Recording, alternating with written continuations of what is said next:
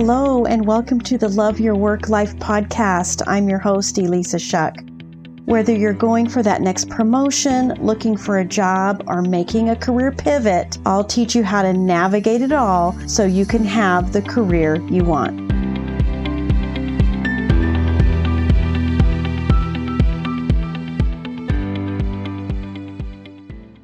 This is Love Your Work Life, episode 87. I'm going to start today's episode with a little bit of a disclaimer. I am not an athlete. I never have been good in sports or anything like that. I was always picked last on the team, including, and I find this very curious, including when I moved to a whole new school and nobody knew me. Somehow they knew I was no good at sports and I got picked last. So I have to say that because I have this image in my head the last several days about what it's like to go for what you want in your career, to climb out of the hole that it feels like you're in because you're undervalued, unappreciated, uh, didn't get the promotion that you should have gotten, or maybe you just feel forgotten and it just feels like you're in this cave of a career. Uh, and the picture that keeps coming to my mind is climbers. You know, people who climb up the face of a rock. And I couldn't get that picture out of my head. So I thought, okay, there's got to be some correlation here. So I went on the REI website and they have a really awesome glossary of rock climbing terms.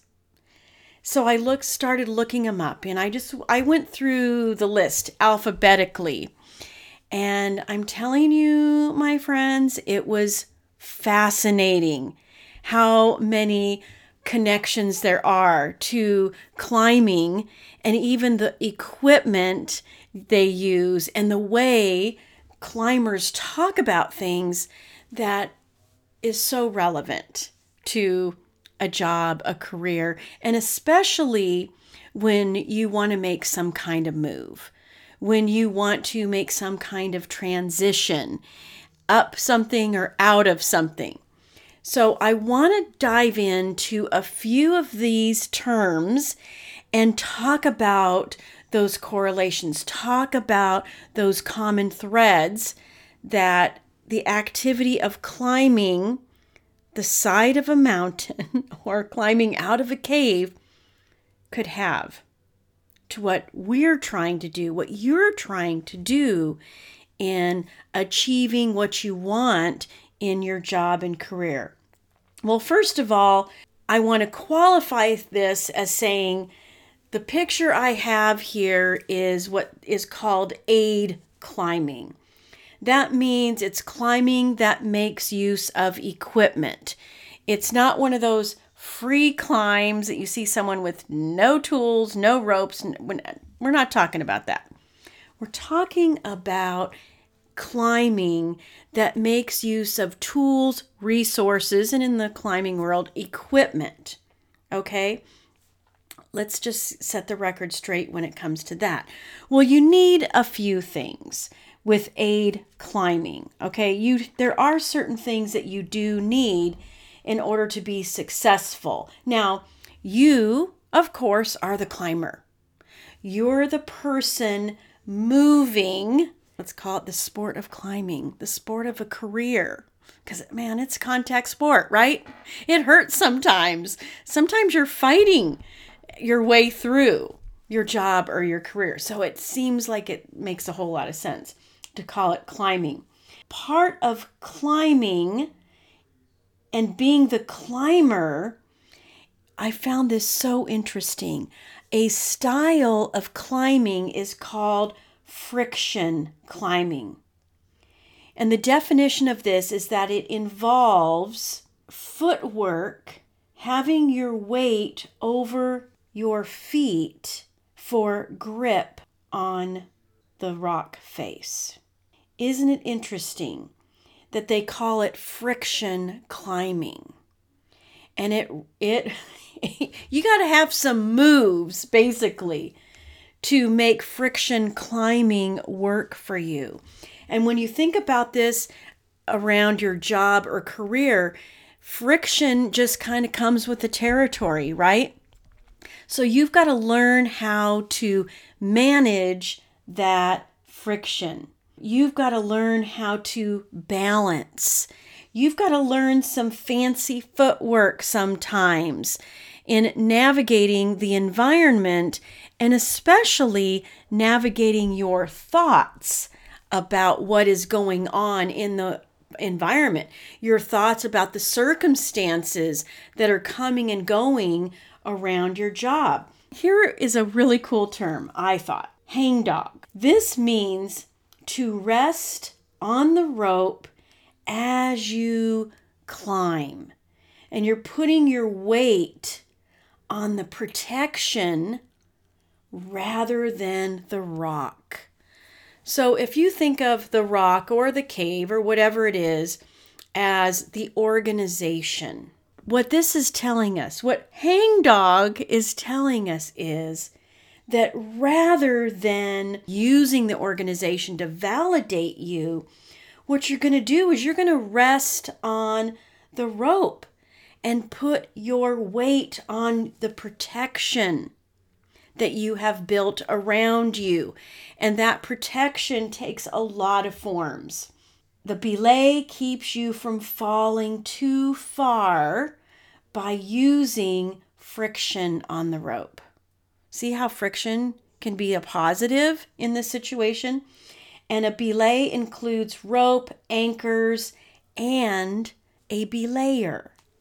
The belayer is the person who manages the rope from the ground to catch the climber in case of a fall or a slip. Who is the belayer in your life?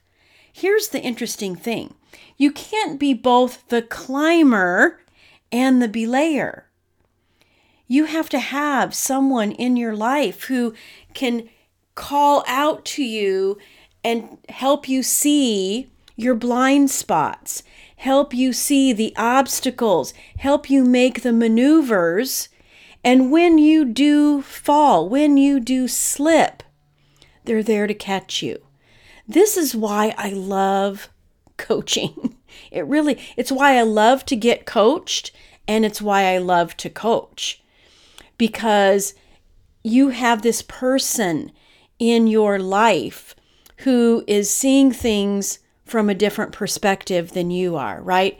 The belayer is that person who's on the ground looking up and they have the bigger picture view than you have as the climber who is just in the nitty gritty of it, face to the wall, right?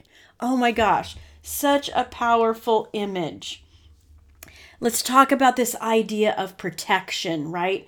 When you are relying on protection, protection is any device used to secure your rope to the rock, to the ice, whatever it is. It's to prevent you from falling any significant distance. What's interesting is when climbers are climbing, and if you've watched the kind of videos that I have, yeah, they lose their footing a little bit and then they slide down. But their protection keeps them secure. Their protection keeps them from falling too far and making an easier recovery when they do.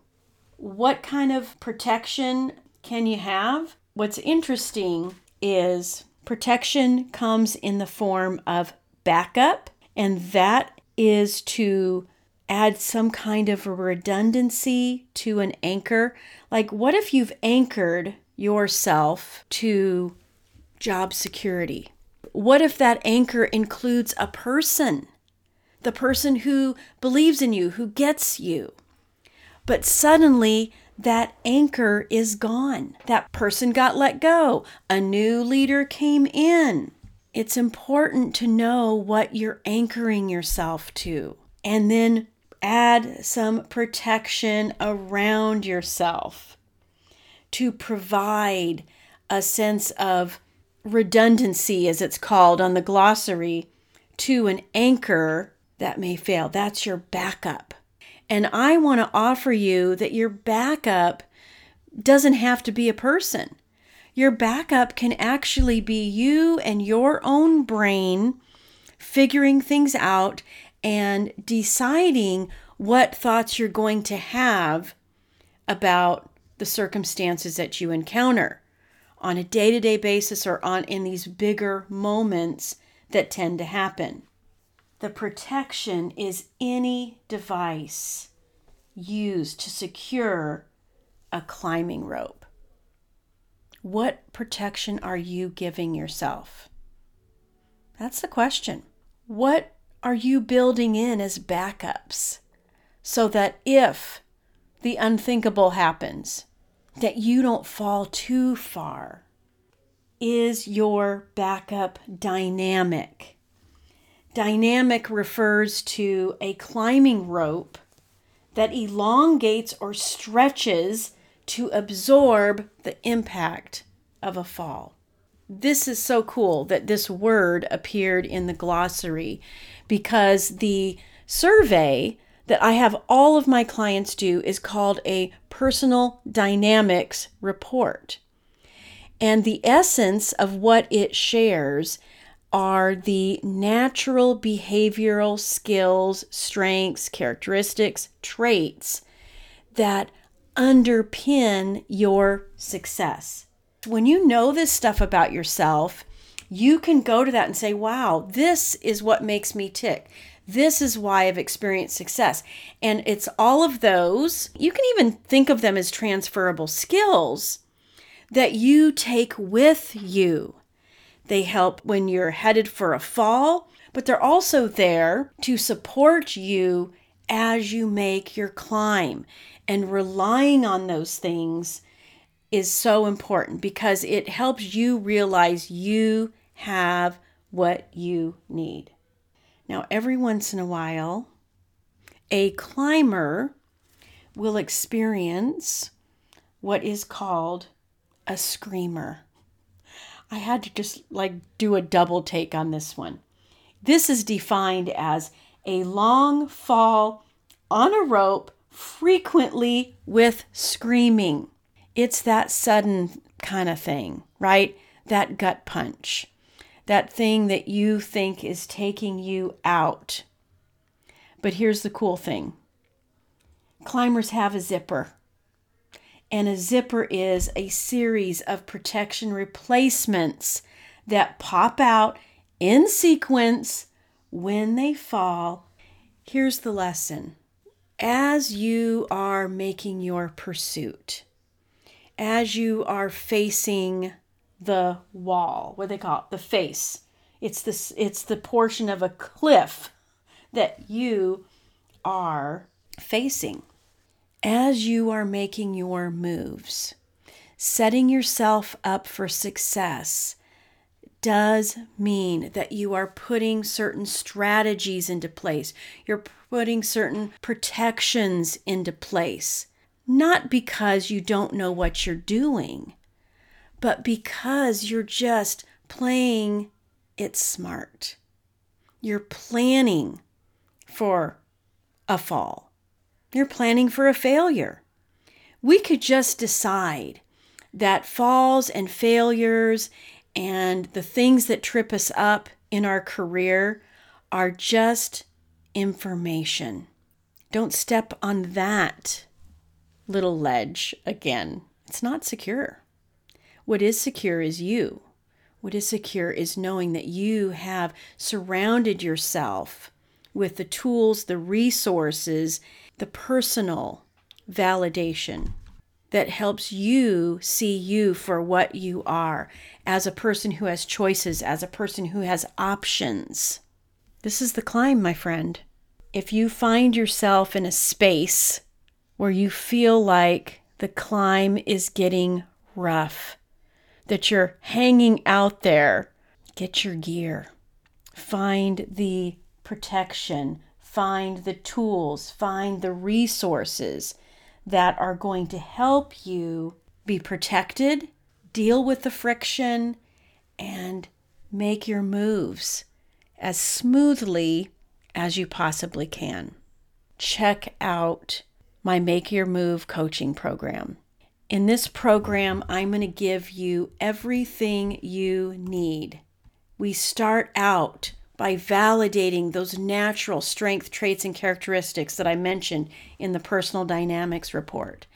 Then we're going to work on setting your direction so that you can map out how your career history and experience fit where you want to go. And then we're going to craft your message on a resume and LinkedIn profile so that showcases everything so easily. It's really about connecting the dots so other people see the logic in your move the same way you see it. Then we're going to share your value. You're going to be able to interview with ease and certainty throughout every piece of the interview process while you answer questions and ask questions that uncover leadership style, company culture, the things that you are afraid of getting back into.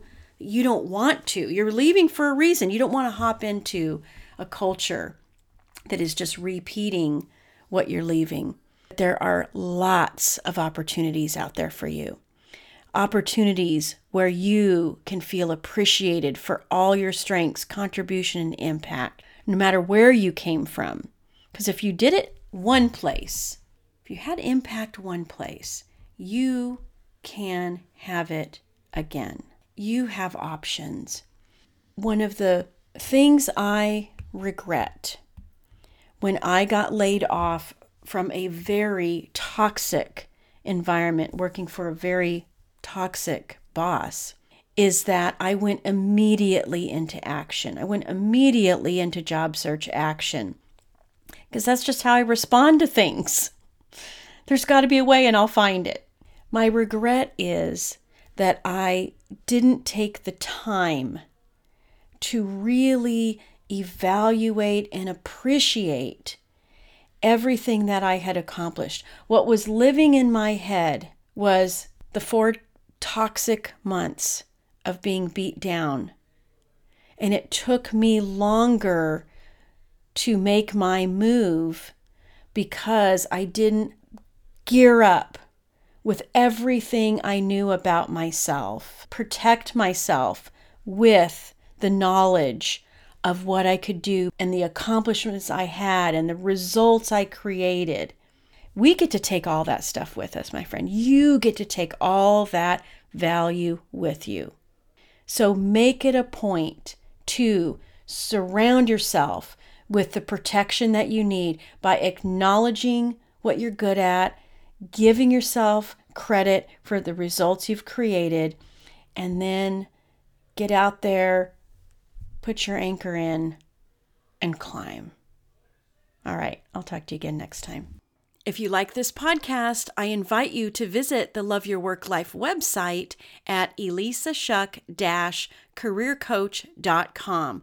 On the site, you'll find all the information you need to work with me one on one, as well as get access to my courses, Job Search Field Guide, and The Art of Stellar Interviews. I can't wait to help. I look forward to seeing you there.